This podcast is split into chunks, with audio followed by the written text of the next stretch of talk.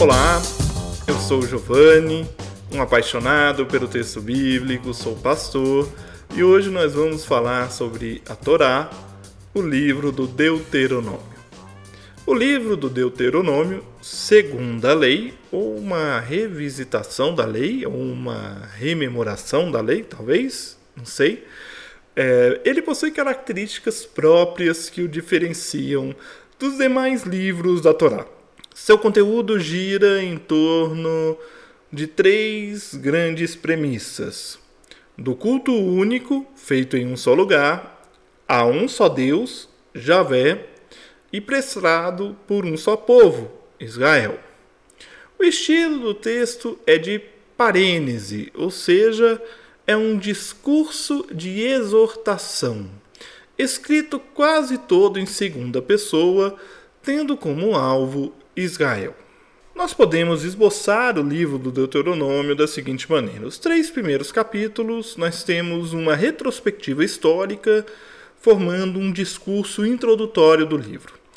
Do capítulo, no capítulo 4, nós temos a ampliação do discurso da lei, a formulação da eleição de Israel e o segundo discurso introdutório se inicia no capítulo 4 e vai até o capítulo 11.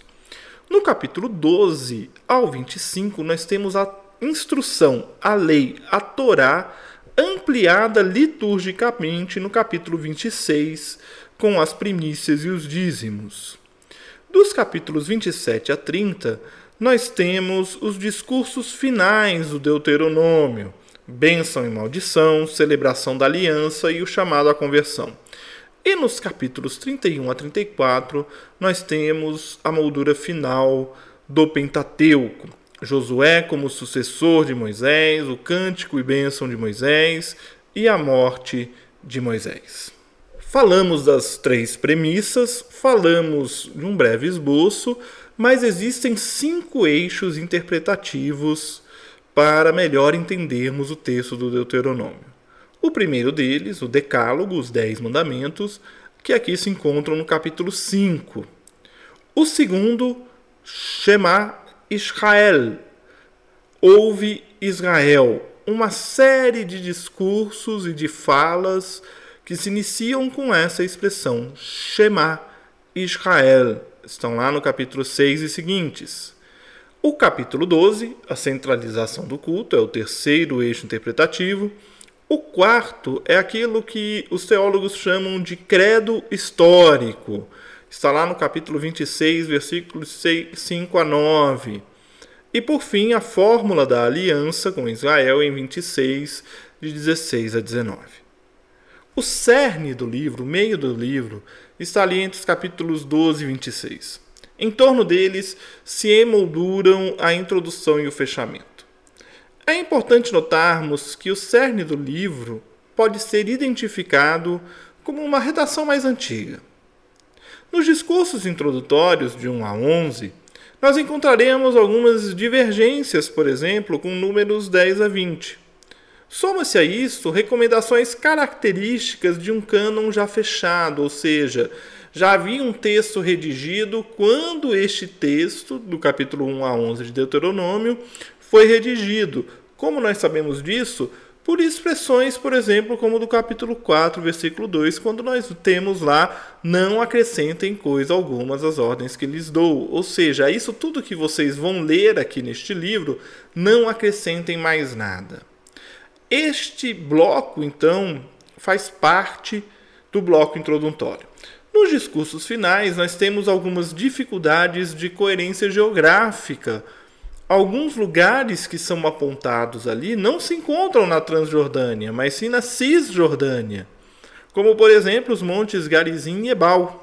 Todas essas inconsistências nos capítulos iniciais e finais do Deuteronômio vão invalidar este texto de forma alguma não invalidam a importância do livro. Pelo contrário, são um retrato da época em que o livro foi concluído. Ao longo da composição deste livro, sentiu-se a necessidade dos capítulos iniciais e do capítulo final encerrando todo o Pentateuco.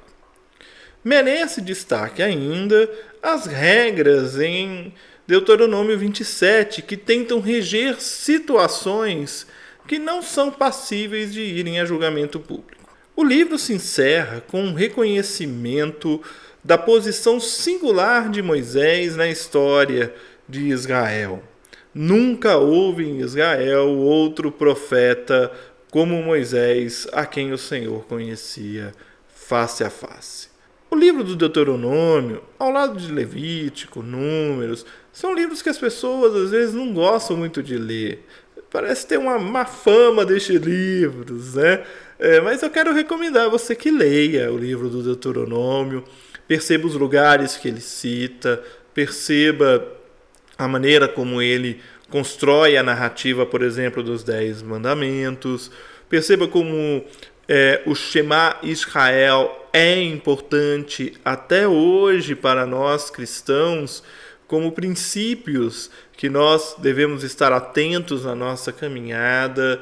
Perceba como, por exemplo, a narrativa central dos capítulos 12 a 26 mostram de fato como a lei era importante para este povo e a homenagem a Moisés no encerramento, a importância deste homem, deste líder do povo de Israel. Desafio você a ler o Deuteronômio.